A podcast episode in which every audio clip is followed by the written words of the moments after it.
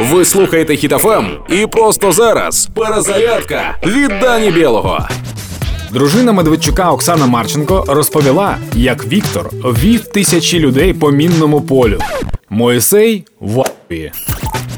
Я не намагаюся поставити під сумнів слова Оксани, і я впевнено в них сумніваюся. В мене б не було сумнівів, якби Оксана записала відео про цей подвиг, стоячи на горі у балахоні та з посохом. Але Філіп Кіркоров також підтримав Медведчука. У нас навіть є запис його звернення.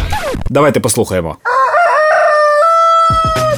А взагалі-то слухати про людяність від росіян це як слухати про вегетаріанство від канібалів. І давайте вже нарешті відпишемося від всіх росіян. Не треба більше слухати російську музику та взагалі споживати російський контент. Всі найкумедніші висери рашистів все одно будуть оприлюднені у соцмережах. Краще використовуйте свої соцмережі для допомоги нашим цивільним та воїнам. Мій інстаграм тільки під час війни став корисним, коли я збагнув, як багато можна зробити, просто передаваючи інфу та зв'язуючи між собою людей. Але важливо перевіряти інфу.